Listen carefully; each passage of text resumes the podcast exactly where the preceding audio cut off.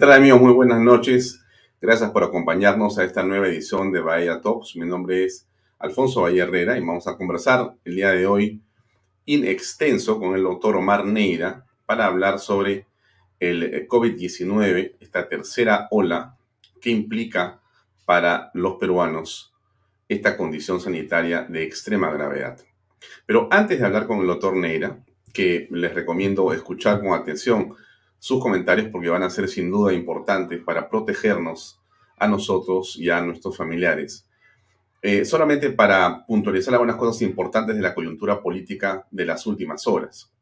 Como ustedes saben bien, el día de mañana, desde muy temprano en la mañana, se presenta el gabinete del señor eh, Guido Bellido Ugarte con sus ministros al Congreso de la República en esta ceremonia que es tradicional e importante y constitucional que es la solicitud de la confianza, el voto de confianza para poder llevar adelante el gobierno eh, de manera constitucional. Es eh, un acto de extrema importancia que permite eh, visualizar con claridad cuáles son los lineamientos políticos que piensa llevar el presidente Pedro Castillo para las diversas agendas y ministerios que tiene nuestro país y nuestra administración pública.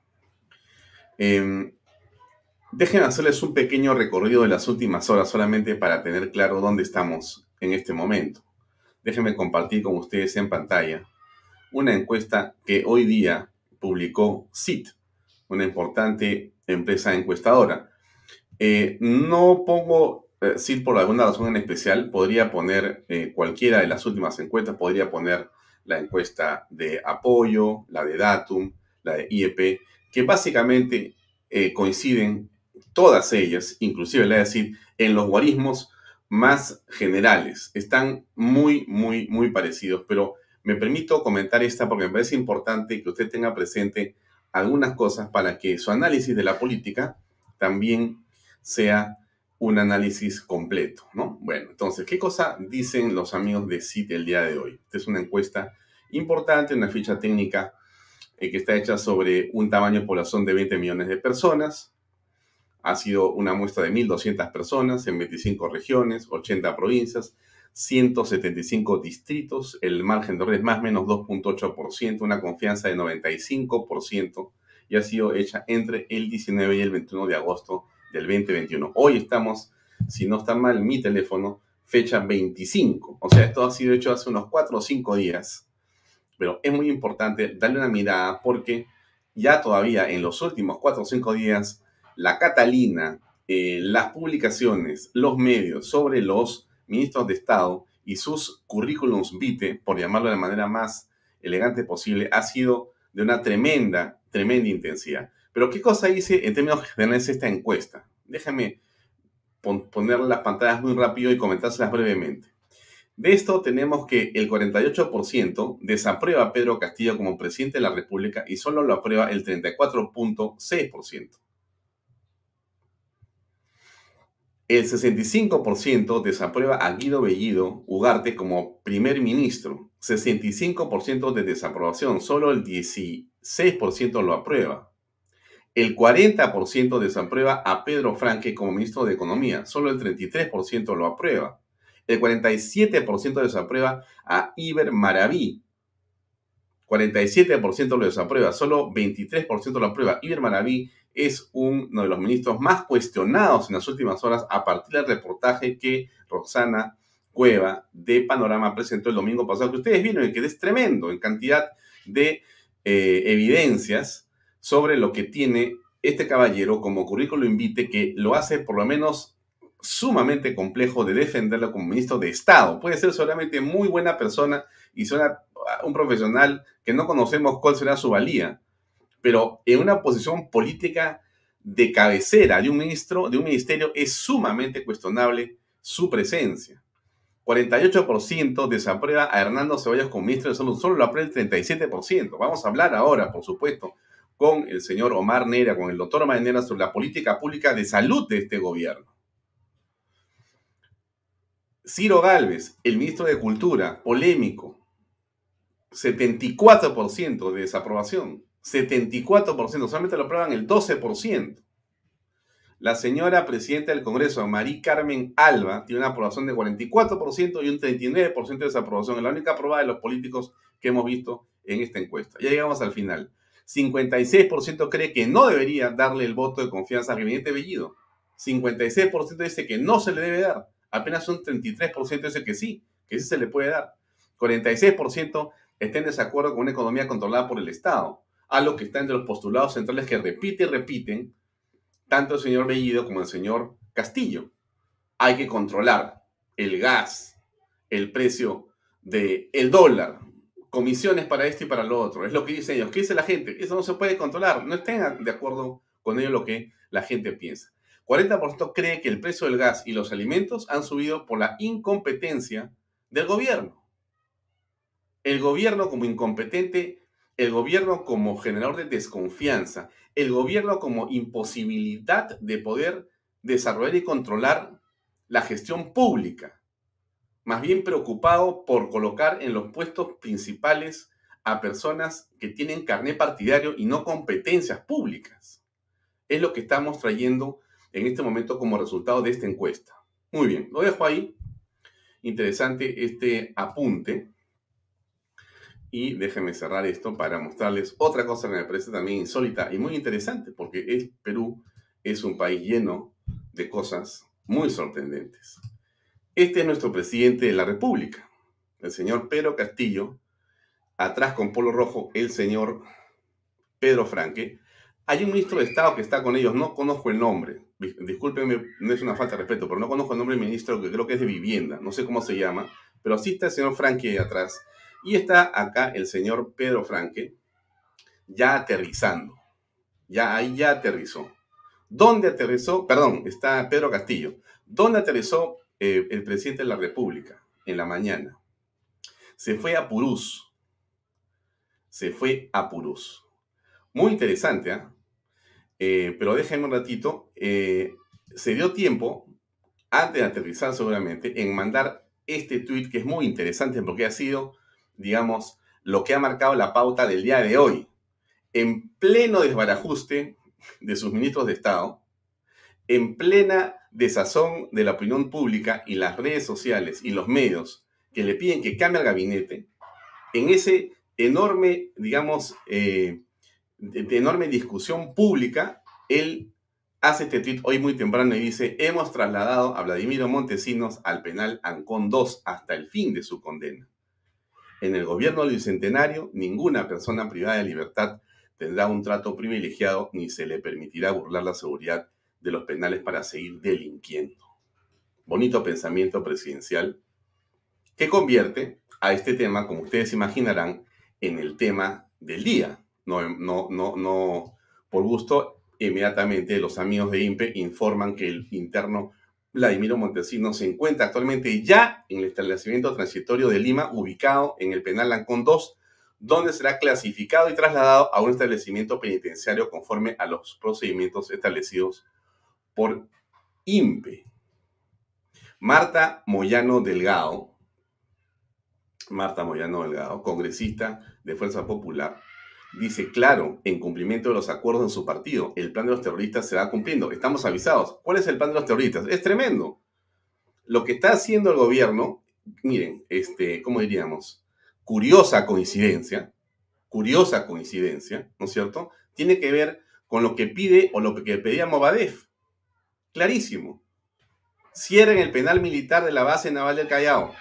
Cierren el penal militar de la base naval del Callao ¿Por qué? ¿Por qué? ¿Por cuál es el problema eh, con esto? Bueno, eh, ¿qué cosa dice la Junta de Portavoces?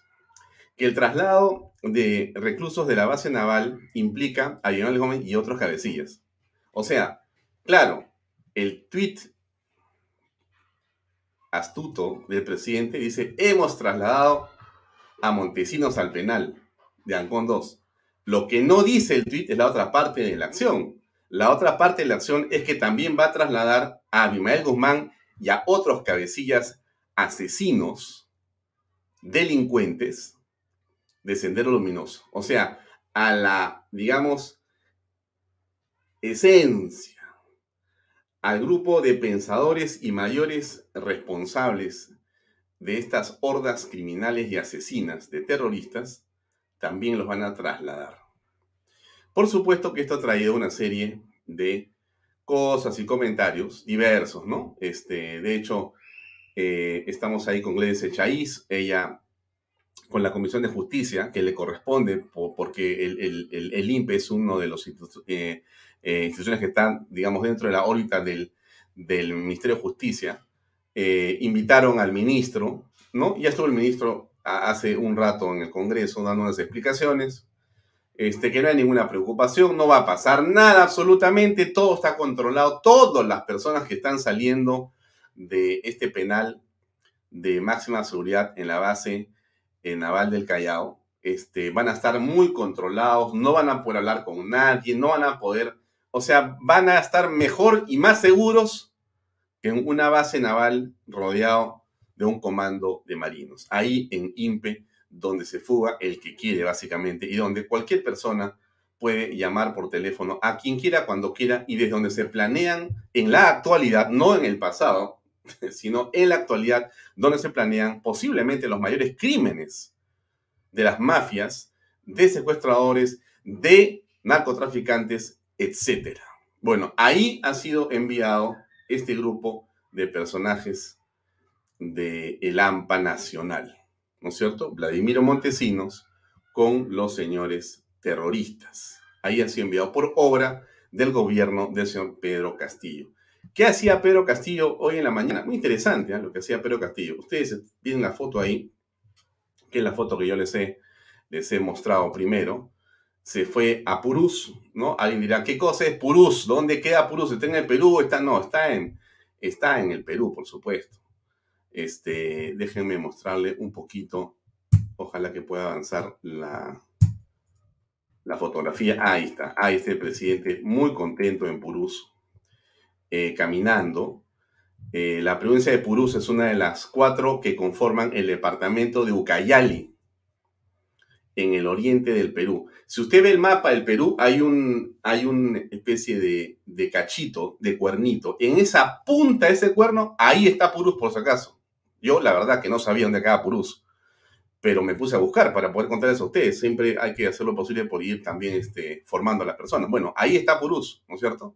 Ahí estuvo el presidente. Se encuentra en el extremo oriental del departamento y su capital es la localidad de Puerto Esperanza toma su nombre del río Purús, que atraviesa su territorio del norte a sur.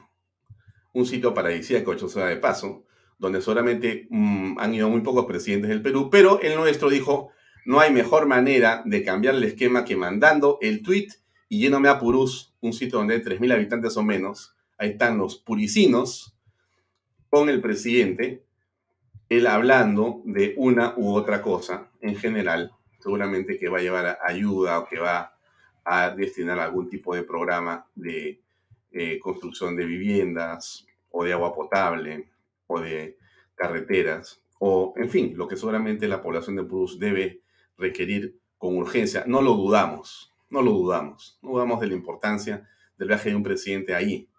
Eh, lo que estamos discutiendo no es la importancia del viaje, sino este, la manera como están planteados los hechos, ¿no es cierto? Porque esto es básicamente un manejo político, como ustedes también se dan cuenta, ¿no? Ustedes ya conocen de la política en el Perú, no tengo que contarles muchas cosas, las saben perfectamente, fotos al, por, aquí y por allá, linda camisa del presidente, hecho sea de paso, de Brook Brothers, de primer nivel, eh, y excelente, ese se le ha pasado al presidente hasta hace un rato, que ya eh, cogió el avión y regresó eh, a la capital después de estar en un lugar que realmente es uno de los sitios, como tantos otros del Perú. Hermosísimo, hermosísimo.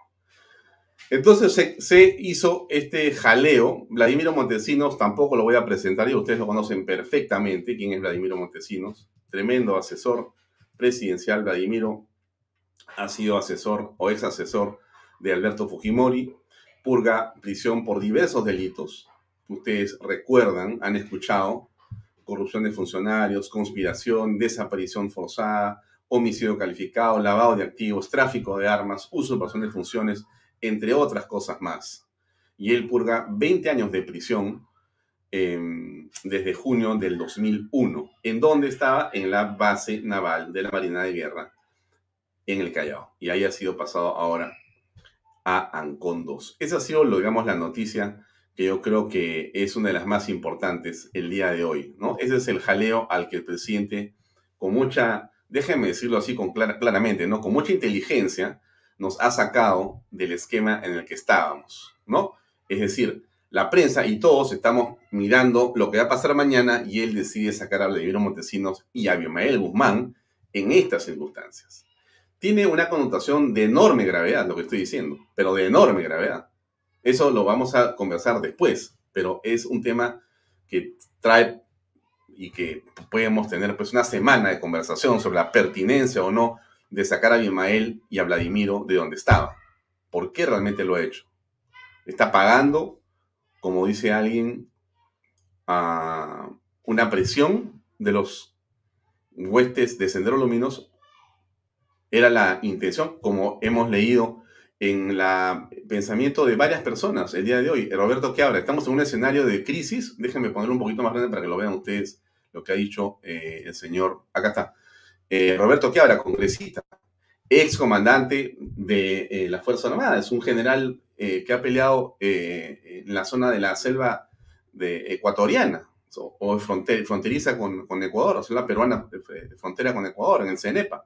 Estamos en un escenario de crisis y no saben qué hacer, pero sí son bien rapiditos y eficientes para legalizar un sindicato de profesores y para cerrar el penal de la base naval en cumplimiento de los objetivos del Movadef.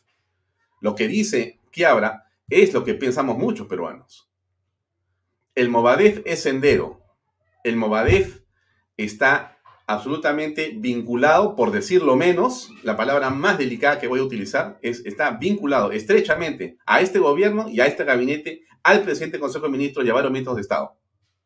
Y hoy día se ha cumplido una orden que es sacar a los cabecillas de sendero de las cárceles para ponerlos en los lugares comunes, donde hay mucho menos restricciones.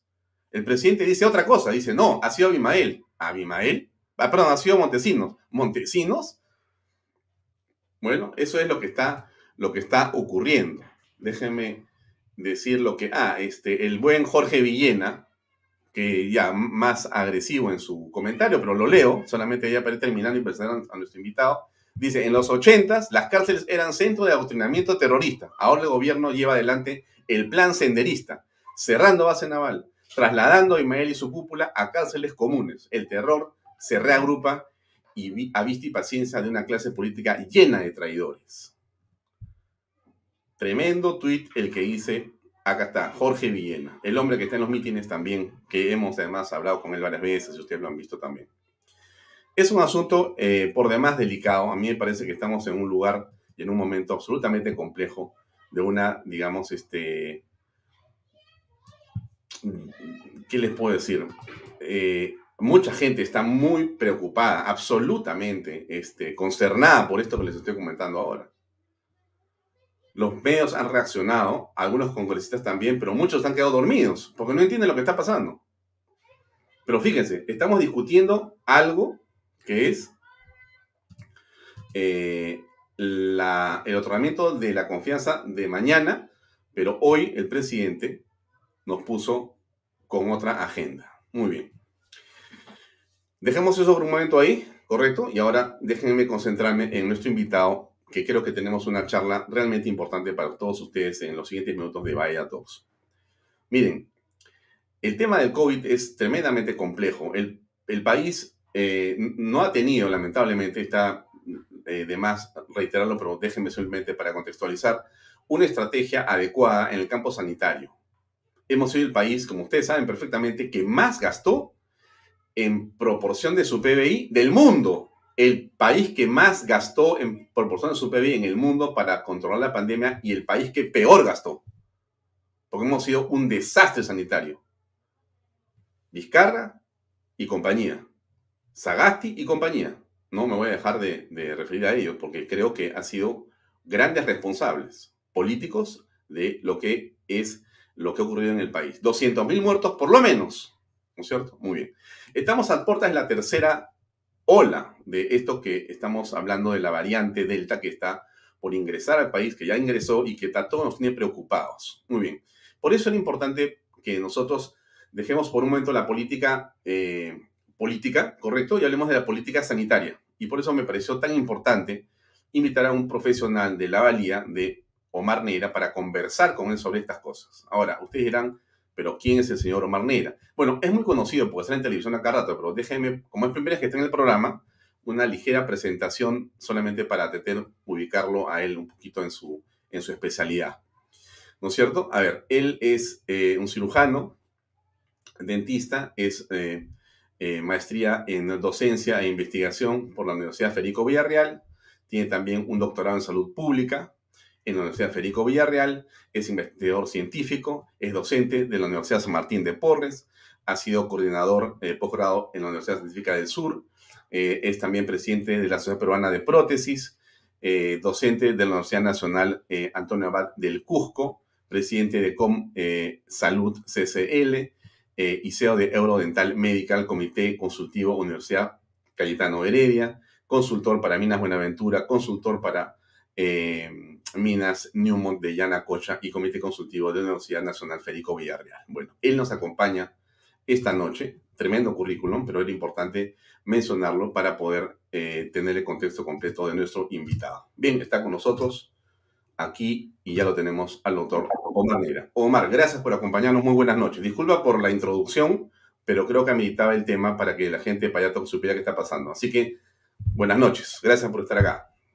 No, Alfonso, muchas gracias, un placer. Eh, y no, por favor, no podía menos, así que encantado. Es un placer para mí. Gracias. Mira, eh, el tema que nos eh, preocupa a través de las preguntas que mucha gente nos ha venido haciendo durante el día, pero además es, a ver, ¿en qué estamos, Omar? Mucha gente está preocupada porque el pollo se va por las nubes, porque el dólar se va por las nubes, porque no hay trabajo, porque la situación política eh, está como le hemos escuchado en los minutos precedentes, y entonces siente que las cosas eh, están como bien, pero el gobierno tampoco explica mucho y hay vacunas, pero no hay vacunas, eh, hay una variante que llega, pero que exactamente qué significa, qué pasa en el mundo entero. Entonces, danos por favor para comenzar un contexto desde tu punto de vista sobre qué está ocurriendo con el tema del coronavirus a esta hora en el planeta, por favor. Ok, la pandemia continúa, eh, no ha pasado. Eh, todo apunta a que la crisis sanitaria eh, todavía durará los próximos años. muchos países hoy se encuentran en una tercera, cuarta, quinta o sexta ola, dependiendo de cómo se manifestaron desde la primera. existe un nuevo, eh, una nueva situación, que es la de las variantes. Eso te contextualiza, llámale una segunda etapa de crisis sanitaria. Y, eso sucede. Europa más o menos ha logrado controlar para lo que ellos es la quinta, sexta ola, pero hay un aceleramiento. Estados Unidos está en una tercera ola importante, dependiendo de los estados. Eh, y en el Perú estamos en un llano, en un llano de la bajada de la segunda ola, que si hacemos, como tú decías, comparaciones con otros países, una segunda ola catastrófica. Ningún país tuvo la segunda ola catastrófica de Perú, porque eso se traduce en casi 110 mil fallecidos. En la primera ola tuvimos unos 90 mil fallecidos, lo que hacen un total de unos 200 mil aproximadamente, por lo menos tú bien lo expresabas.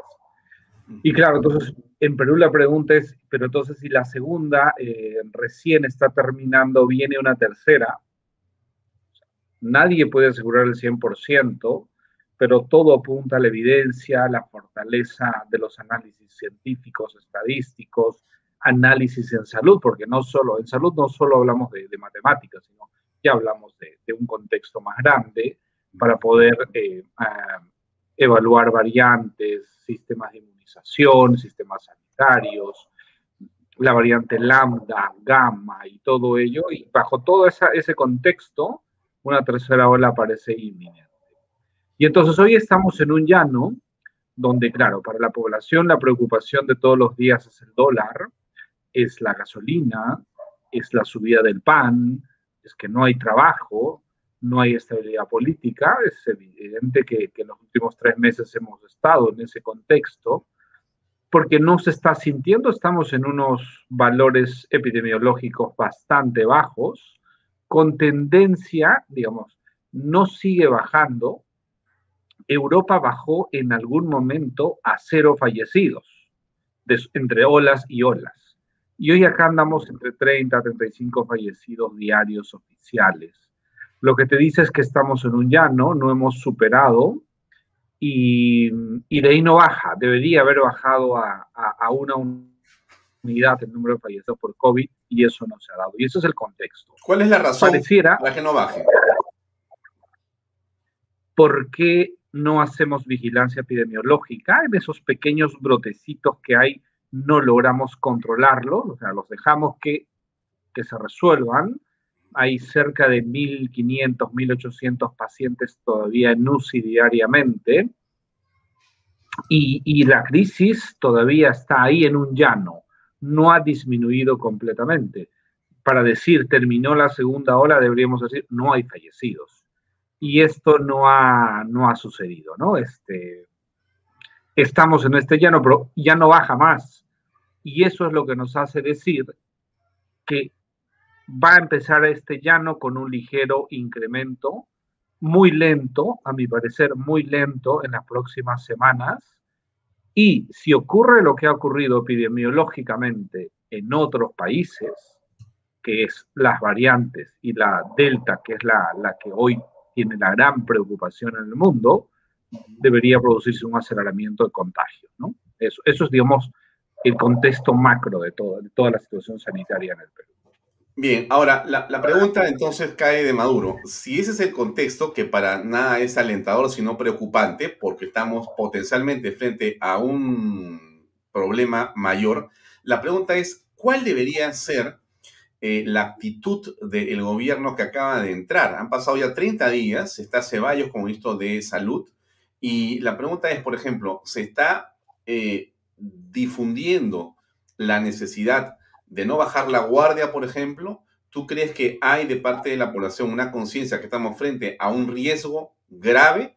O, realmente no, como ya hay una cantidad de vacunados, entonces ya no es tan importante y no va a pasar nada? No hay una cantidad importante de vacunados. La cantidad es bastante, digamos, mínima como para intentar atornar una ola. La población eh, para entender a la población hay que contextualizarlo en términos socioemocionales de lo que sucedió lesivamente en la decisión de Martín Vizcarra, que fue encerrar al país tres meses y medio, literalmente. Pero, eso, fue, pero eso fue mostrado, este, Omar, como una eh, acción eh, adecuada, de líder, eh, además eh, que era lo que había que hacer y entonces se dieron bonos, se mandó a la gente a los bancos, se dijo que a la gente vaya a los mercados eh, en menos horas, hombres y mujeres en días distintos, o sea, hubo una estrategia de parte de él. No funcionó. Es evidente que no funcionó, pero la ciencia ha contextualizado y ha evidenciado en lo siguiente el distanciamiento social traducido en una cuarentena solo es viable si se acompaña de una estrategia sanitaria potente. Vamos a traducir esto, que a veces amigos me dicen, oye, pero tú no estás en un evento académico para que la población entienda. Es correcto cuando se toma una decisión de hacer una cuarentena en 15 días, ¿para qué? Para que el sistema hospitalario se adapte a lo que viene, que era un tsunami ¿Recuerdas que Martín Vizcarra salía a decir todos los días, vamos por 500 camas, 1000 camas, 3000 camas, 5000 camas UCI? Finalmente no hizo nada de ello. Eso se tendría que haber hecho en 30 días. Yo aplaudí los primeros 15 días y tal vez los segundos 15 días. A partir del 15 de abril empecé a reclamar porque no iba acompañado de que no se potenció camas UCI no se potenció oxígeno hasta hoy en día adecuadamente. Ahí, eso ha cambiado, pero no como tendría que haber sido. Seguimos cometiendo errores. tú ves a Pedro Castillo inaugurando una, un, este, no una planta de oxígeno, sino un sistema de compra de oxígeno y eh, ese es el método antiguo. Y entonces seguimos año y medio en ese error, pero eso era secundario. Lo que había que haber hecho en ese momento fue lo que expresamos en el momento algunos, algunos profesionales, vigilancia epidemiológica, cortar cadenas de contagio. Y eso nunca se hizo. Las cuarentenas que han funcionado en el mundo, así de estrictas como la del Perú, más o menos han tenido 15 días, 21 días. Pero ¿sabes qué se hace en 15 días? Los, el ejemplo, hace dos o tres semanas se volvieron a cerrar Wuhan. 11 millones de habitantes, 10 días eh, en cuarentena estricta, estricta, pero en 10 días se hicieron 11 millones de pruebas moleculares. ¿Con qué finalidad? Identificar dónde está el contagio, quiénes están contagiados, aislarlos, rastrearlos y liberar la población. Eso es útil para la cuarentena. Pero en tres meses y medio se hizo todo al revés. No se hizo pruebas moleculares, no se hizo rastreo, no se hizo eh, el, aumentar la capacidad hospitalaria. Yo recuerdo cuando Vizcarra dice, acabo reunirme con un presidente de Latinoamérica, que por supuesto fue Duque, y le dice, Duque le dice, Colombia empieza con 5.000 camas UCI y Perú empezaba con 500 o algo así. Y, y él decía anecdóticamente, pero nosotros lo vamos a lograr. No logró nada. Duque llegó en tres meses a 12.000 camas UCI. Sí, eso hizo Duque. Y se potenció. Y entonces, pero la realidad peruana había que contextualizarla. Perú no es San Isidro, no es San Borja, no es Surco, no es Miraflores. El Perú es el que acabas de mostrar con la visita del presidente actual. El Perú es San Juan de Miraflores, es eh, Chosica, eh, poblaciones altamente aglomeradas que se ganan el pan día a día. ¿Qué sucedió? Que cuando tú salías, nosotros que hemos salido todo el tiempo y, por, por, trabajo, por temas sanitarios, hemos estado en la calle, nunca dejamos de estar, tú veías los mercados aglomerados, las colas únicas de un día hombres, un día mujeres, en todos los distritos ahí. ¿sí? Entonces, ¿qué hiciste? Aceleraste el contagio. Porque SARS-CoV, a diferencia de unos profesionales, nosotros desde marzo del año pasado insistimos que se transmitía por el aerosol un fenómeno, en, mi caso 20 años este, de seguimiento en temas de bioseguridad. El Instituto Koch tiene dos décadas siguiendo el aerosol y cuando pasó esto, dijimos es el aerosol y cómo se transmite en ambientes cerrados, con mucha gente aglomerada. Eso se aceleró. Entonces, si no hubieras hecho cuarentena, no hubiera esa aglomeración y tal vez el nivel de contagio hubiera sido menor. Eso es una opinión muy personal, asumo de lo que yo, y eso se traduce en que posiblemente los resultados sanitarios hubieran sido no tan catastróficos. Para mí, la cuarentena produjo un efecto completamente distinto a lo que se buscaba, porque no se hizo lo que se tenía que hacer. Mm. Quiere decir, eh, la, la pregunta cae de Maduro, quiere decir que si nosotros no hubiéramos hecho lo que indicó Vizcarra y en contrario, no se hubiera encerrado la población, ¿no hubieran muerto 200.000 personas? Mira, yo asumo esa responsabilidad, creo que es correcto y te voy a decir en qué basa esta opinión, en todo este análisis, pero además, uno de los pocos estudios que en Perú se han hecho y se ha publicado en una revista es un estudio del INS. Y lo que dice este estudio es que el nivel de contagio es mayor en las poblaciones de alta tasa de em, aglomeración, llamémoslo así, se me acaba de ir el nombre, llámese San Juan del Urigancho, Atevitarte, Santa Anita. Y ellos evidencian que son las poblaciones donde tienen menos recursos, pero en una habitación viven cinco personas, se aceleró el contagio y está el mayor número de contagiados y fallecidos. ¿Eso qué te dice?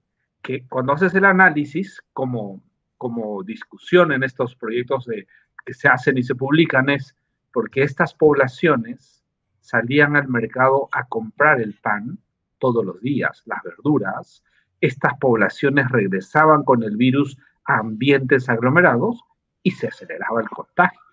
Per se, a quienes contagiaban y eran vulnerables terminaban en hospitales, pero como los hospitales no tenían oxígeno, como se aceleró esta, esta aglomeración, hubo fallecidos.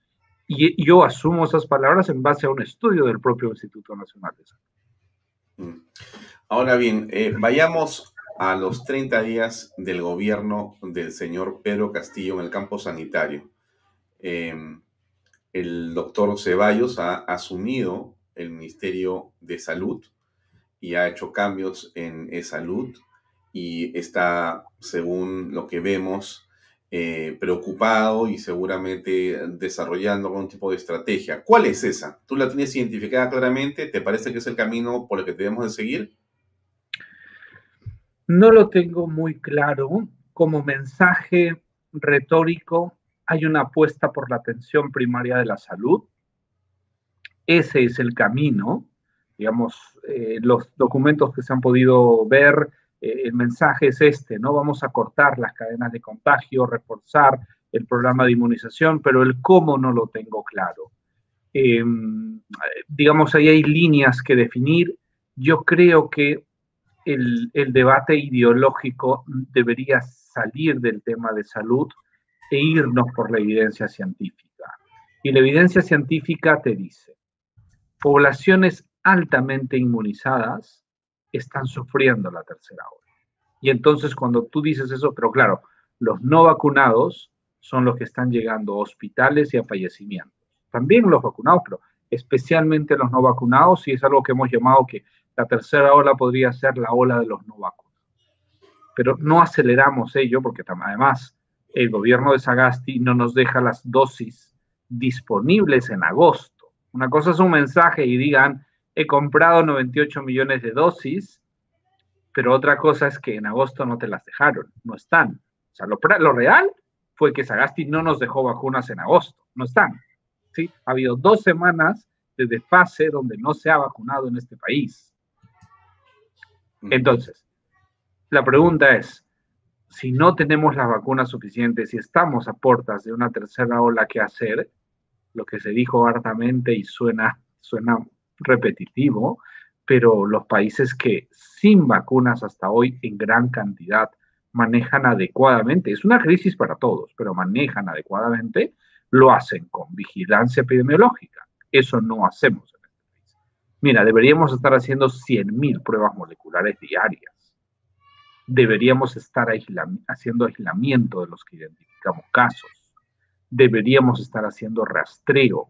Deberíamos aplicar inteligencia sanitaria, saber que a quienes se les, se les identifica monitorizándolos. Acá todo el mundo hace lo que quiere y eso es el llamar ya la atención a la sociedad y era, era un poco para responder una de tus preguntas anteriores. ¿Qué hemos hecho en términos educativos para la sociedad, en términos de bioseguridad? Yo tengo una foto de hoy en la puerta de un hospital, en la, parte exterior del hospital, personal obrero taladrando piso con todo un programa, toda una, una ropa de bioseguridad médica, sanitaria. Eso es el nivel de digamos, de error que cometimos en términos sanitarios, porque tanto en el gobierno de Vizcarra como en Sagasti, se decidió obligar a la población con medidas de bioseguridad que no son efectivas, ¿sí? No son efectivas, pediluvios, caretas faciales, un sinfín de tonterías que yo le llamo tonterías porque no son útiles para este problema, y entonces tú tienes un obrero con un taladro con un, con un protector de bioseguridad y la población entendió mal. Pero sabes lo peor, que la mascarilla la tiene acá. lo más importante, que es la mascarilla, no la usan. ¿Y por qué? Porque el mensaje de Vizcarra era usa mascarillas de tela passion. Él salió en julio-agosto promocionando la ecología con mascarillas de tela. A la población le quedó eso, porque la población entiende a un líder de opinión y dice, oye, me gusta la mascarilla tela, la voy a usar. No protege la mascarilla. Lo más importante, lo más importante después de las vacunas para la población es el uso de las mascarillas adecuadas. Y tú tenías al siguiente presidente que viene, que es Agasti, con mascarillas de tela que no las usaba bien, las usaba por acá, Y entonces la gente dice, pues si el presidente no sabe usar una mascarilla, yo, por, yo, yo no me voy a contagiar igual que él. Entonces tú ves a líderes como Merkel, fue gráfico, hay una foto que yo que, que, capturo en, en, la, la, toma de mando ahora el 28 de julio, donde tú tienes a Duque, a Piñeira, a Fernández, eh, a los demás presidentes con mascarillas quirúrgicas bien puestas en una foto, y el único, el único que está con una mascarilla mal puesta de tela es Sagasti, cuando va a dejar la banda en el Congreso hay una foto y gráfica, y eso te dice cómo los países manejan esta crisis. Mm.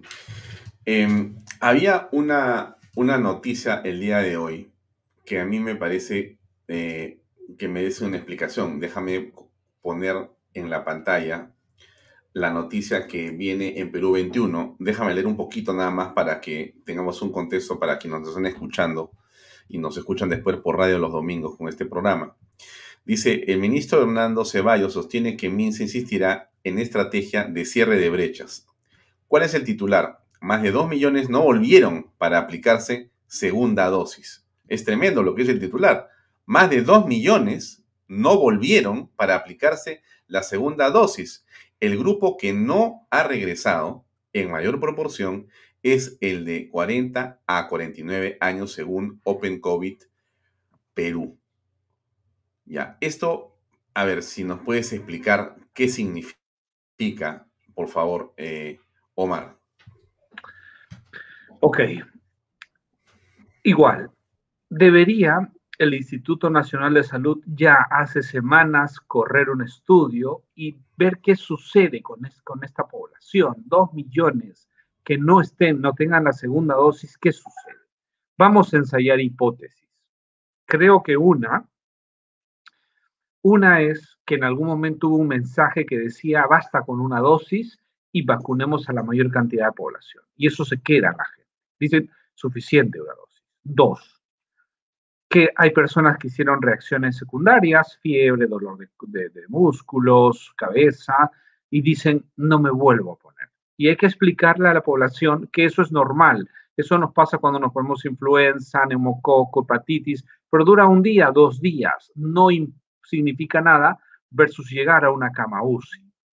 Lo otro es que no explicamos las bondades de las vacunas en contexto completo si tú no estás vacunado en una vacuna, en un programa de dos dosis, como es Pfizer, eh, la que se está usando mayoritariamente, y te pones una, es prácticamente que no te has puesto la vacuna. Pero nadie explicó y nadie dijo. Entonces, el fenómeno que, nosotros en salud pública le llamamos promoción de la salud, educar a la población, decirte, si te has puesto una, es ninguna, no se ha hecho. Hay otro tema logístico en que las personas han regresado por su segunda dosis y no había segunda dosis. O sea, tú vas por tu segunda dosis y no hay. Vuelves a ir y te dicen que no hay. Logísticamente, los centros de inmunización todavía necesitan ajustes. Y entonces dices, ya voy mañana y se te pasa y se te pasa y dejas y dejas de asistir y esos son resultados. Entonces, agosto, la crisis de agosto explica la ausencia de vacunas explica esto, que hay dos millones de, personas que no han asistido. Y este grupo de 40 a 49 eh, le tocaba en agosto. No hay vacunas, pues si no hay, entonces tú regresas y no están y vuelves, eh, es logístico. ¿Qué se necesita hacer? Yo creo que como concepto teórico la propuesta de la tarjeta verde podría ser válido, pero pues sería válido cuando toda la población mayor de 18 años tenga acceso a la vacuna. Pero hoy los menores de 36 no tienen acceso. Ese es, el titular. Sí, este es otro tema interesante, ¿no? Permitirá acceso a espacios restringidos, informará si tuvo COVID o si ha realizado el test PCR, ¿no? Evalúan otorgar tarjeta verde a los vacunados. Última actualización de quinta vacunatón evidencia que no se logró la meta de 600.000 dosis aplicadas. La estrategia implementada en quinta vacunatón fue errónea, advirtieron expertos. Bueno, a ver, ¿qué es la tarjeta verde y para qué va a servir o no sirve? Como concepto teórico, Alfonso, sí, porque te permite hacer vigilancia epidemiológica como parte de una estrategia, y leemos inteligencia sanitaria, saber quiénes se han vacunado, cómo se han vacunado, eh, quiénes fueron portadores del virus, tienen anticuerpos y esto una estructura, y eso es válido. Pero acá no tenemos un sistema de información. E-Salud maneja su programa de vacunas aparte, MINSA aparte, no se sabe quiénes se contagiaron, no se hacen pruebas. Entonces, en la práctica en Perú no es fácil de implementar porque no tenemos un sistema de información fuerte que te permita traducir. Lo que sucede, muchísima gente aparece, se ha, se ha puesto las dos dosis, pero en el sistema no aparece, aparece una dosis. Hay gente que nunca se ha vacunado y aparece con dos dosis. Entonces, esto que va a crear, que va a haber mucho problema social, porque tu sistema de información no es potente, pero algo que es fundamental. Si yo tengo 25 años y me van a prohibir entrar a un restaurante o alguna actividad social aprobada, autorizada en términos de bioseguridad eh, seguros o medianamente seguros, pero no voy a tener mi tarjeta verde porque a los 25 años todavía no les toca, pues tiene el mismo derecho que uno de 45, que sí va a tener la tarjeta verde. ¿Cuándo puede tener aplicación esta? Cuando haya suficientes dosis para toda la población mayor a 18 años disponibles. Esté abierto hoy en cualquier parte del Perú y uno de 18 años como de 30 años tenga la misma posibilidad de aplicarse. Si no se la quiere aplicar, este es un mecanismo para decir, ok, hay actividades que no son esenciales, pero si las quieres hacer, es requisito vacunarte. ¿Qué es lo que ha hecho Francia? Macron ha tomado esa decisión. En Francia todos tienen la posibilidad de ya de vacunarse desde los 18 para arriba, ellos andan en 12 los adolescentes con Pfizer, y les ha dicho que quieren ir a un evento, lo pueden hacer, pero es obligatorio bajarte esta app y tener tu certificado de, que estás vacunado. Si no estás vacunado, no puedes. Como no es esencial, puede tener sentido, pero tienes que darle la oportunidad a todos. En este caso, los de 40 sí tienen derecho a un restaurante y los de menos de 40 no, porque no hay todavía vacunas para ellos. Mm. Salvo se aperture, tendría aplicación. Yo creo que en este momento mm, no, no, no le veo viabilidad práctica, ¿no? Mm. Ahora, ¿qué pasa eh, entonces con el refuerzo del que se habla? O sea, acá vemos que hay gente que no se ha puesto la segunda dosis. Hay gente que está pensando en la tercera dosis. ¿Ya? ¿Qué ocurre en esos casos? Ya en Estados Unidos, claramente, en Israel, por cierto, pero ya en Estados Unidos, muchas personas eh, se están colocando la tercera dosis, por ejemplo, en el caso de Pfizer y otras vacunas.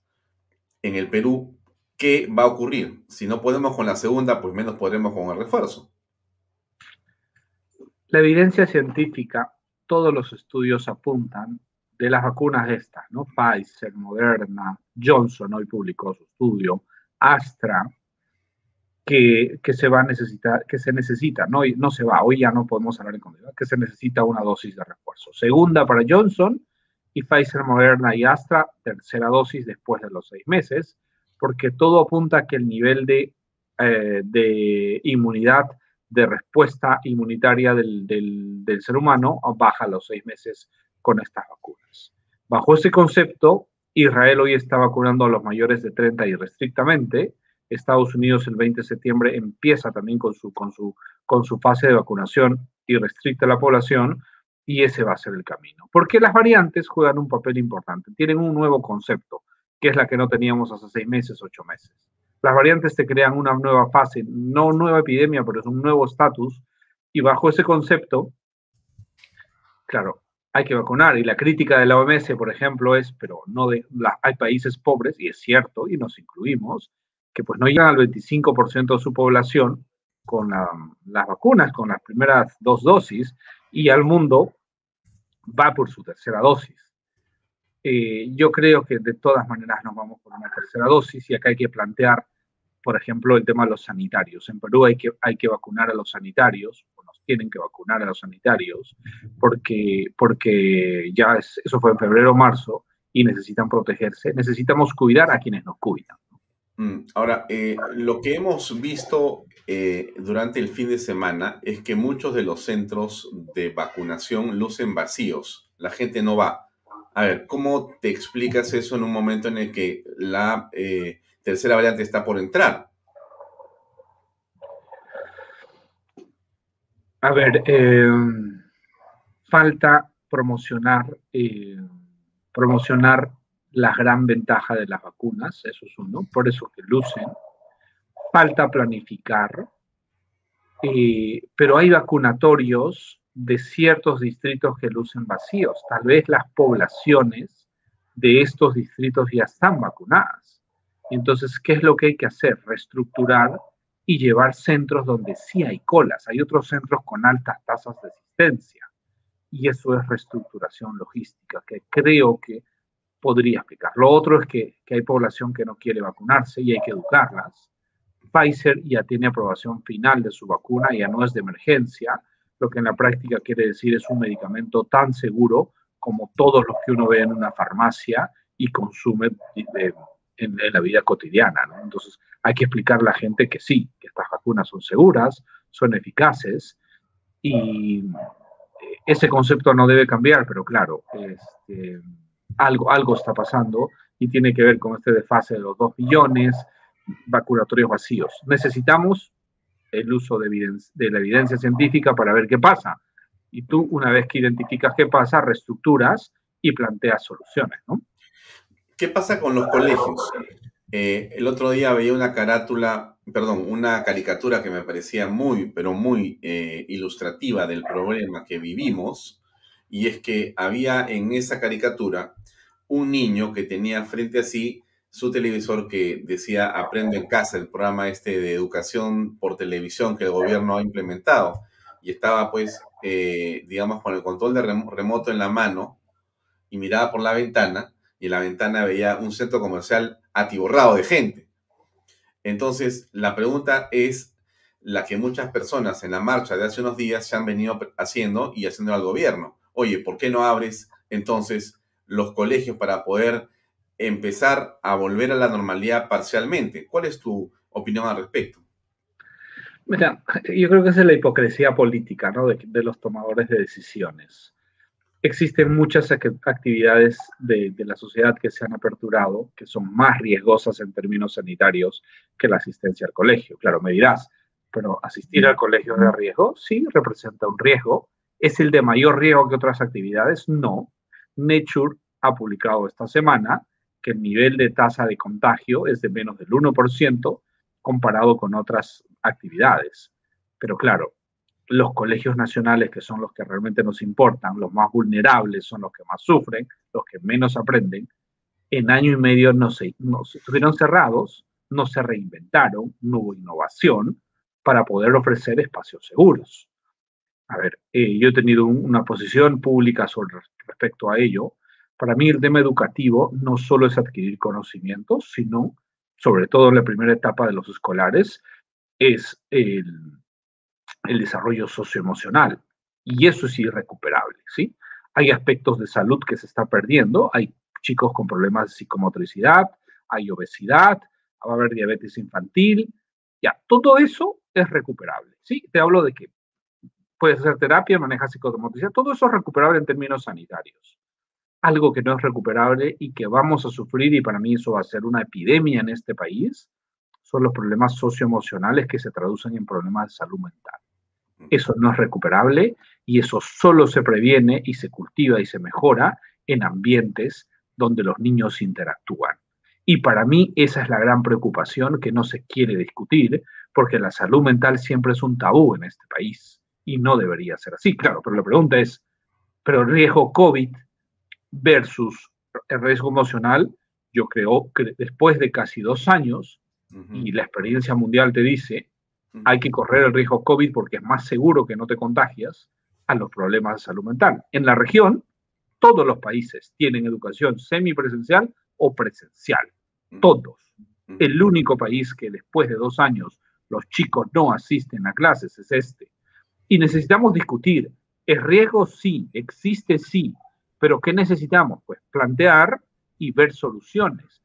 ¿Por qué no se pueden tener clases de arte, deporte, drama, etcétera, etcétera, en semipresencialidad en los estadios, en los parques, que las municipalidades cierren y los chicos puedan tener primer grado lunes, segundo grado martes, tercer grado miércoles eh, y, por horas y los chicos empiecen a tener que interactuar en un espacio abierto con mascarillas adecuadas. Es mentira quien diga que los niños no respetan las mascarillas. Mira, a un niño, tú le enseñas a usar adecuadamente la mascarilla, lo hace mejor que un adulto, Alfonso. Lo hace mejor que un adulto. Y por experiencia de llevar controles en pequeños en esta pandemia, te lo puedo decir. Los niños no salen sin mascarillas y ellos han entendido. Así que yo creo que si la sociedad comprende que hay que vivir con riesgo, porque además COVID no se termina en diciembre, todos anuncian que las clases empiezan a marzo. Me parece una falacia y un error. Los próximos cinco años, es una posición mía, las condiciones escolares de aperturas y cierres van a estar condicionadas a las olas de contagio. ¿Qué deberíamos hacer? Adecuarnos a la bajada de la tercera ola para que se abran todos los colegios, usar todo el llano entre la tercera y cuarta ola, que será diciembre, que será enero, no esperar marzo, porque en marzo, abril estaremos por una cuarta ola, y la escuela se va a adecuar a COVID y necesitamos adaptarnos. Porque si tú esperas que la población tenga 90% de inmunización, que no haya COVID, pasarán cinco años y no hemos abierto los colegios. Muy bien, hemos llegado lamentablemente al final. Omar, muchas gracias por tu tiempo. Eh, hasta otra oportunidad para seguir conversando sobre este tema y sobre otros que solamente serán de enorme importancia. Gracias por acompañarnos esta noche en Bahía Talks. Un saludo y muchas gracias por la invitación, Alfonso y este, encantado cuando gustes. Muchas gracias, muy amable. Bien amigos, era el doctor Omar Neira que estuvo con nosotros para comentar los temas relacionados al COVID-19. Antes de despedirnos, no, se vayan todavía, denme un minuto. Eh, hoy el presidente estuvo también locuaz sobre la coyuntura. Escuchemos qué fue lo que dijo en Purús. Ahí está el río Purús y inspirado por este eh, espacio natural de enorme belleza, realmente explicó qué va a pasar mañana en el Congreso. A ver, escuchemos. Por encima de las diferencias políticas está el país. Yo estoy acá por el Perú y tengo fe en este gabinete que más allá de ver quién es quién, tienen todo el ímpetu, tienen toda la fortaleza, tienen todo nuestro respaldo para seguir trabajando. De esta manera, el presidente bueno, ¿qué les parece eso? ¿Eso qué quiere decir, para decirlo en chiquito y en rápido? que mañana vamos a ver un, choque de trenes de enorme impacto en el Congreso de la República. A pesar de todo lo que se ha dicho de varios de los ministros de Estado que ha propuesto, impulsa, sostiene y protege no solamente Guido Bellido Garte, Cerrón y Bermejo, sino el presidente Castillo, a pesar de todo lo que se ha dicho, a pesar de todas las pruebas, evidencias que se han mostrado por la prensa independiente en los últimos días, el presidente ha decidido no hacer más cambios ministeriales y enfrentar una cuestión de confianza en esas condiciones. Es mi opinión. Yo creo que mañana el Congreso debe darle un puntapié a ese gabinete. Un puntapié. Y no darle la confianza. Es la manera como se debe de enfrentar esta coyuntura política que necesita realmente patriotas realmente patriotas que estén mucho más allá del cargo, mucho más allá del cargo y que tengan realmente frente a sí los verdaderos intereses del país, que no pueden ser de ninguna manera vivir eh, sujetos a un grupo de personas que cree que ganar una elección significa apoderarse del país, apoderarse del gobierno y del Estado que es lo que está haciendo el señor Pedro Castillo y compañía. De político, nada. Está construyendo, está cimentando un gobierno autoritario que va a traer funestas consecuencias para la mayoría de peruanos. No solamente en lo económico, en todo ámbito del desarrollo nacional.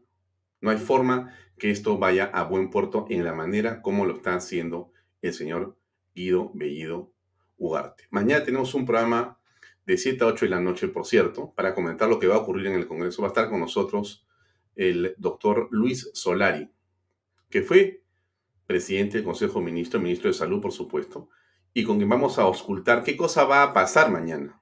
Es un día bien complejo, bien complejo, donde esperamos que los patriotas que estamos seguros están en el Congreso defiendan por sobre todo los intereses nacionales. Gracias por seguirnos. Mañana nos vemos a las 7 en punto en otra edición de Vaya Talks. buenas noches. No se olviden de, eh, si están con sed, pasen por ese teléfono, 983-386-441 y pidan su cerveza en Premium Beers Authority. Muchas gracias y hasta mañana. Permiso.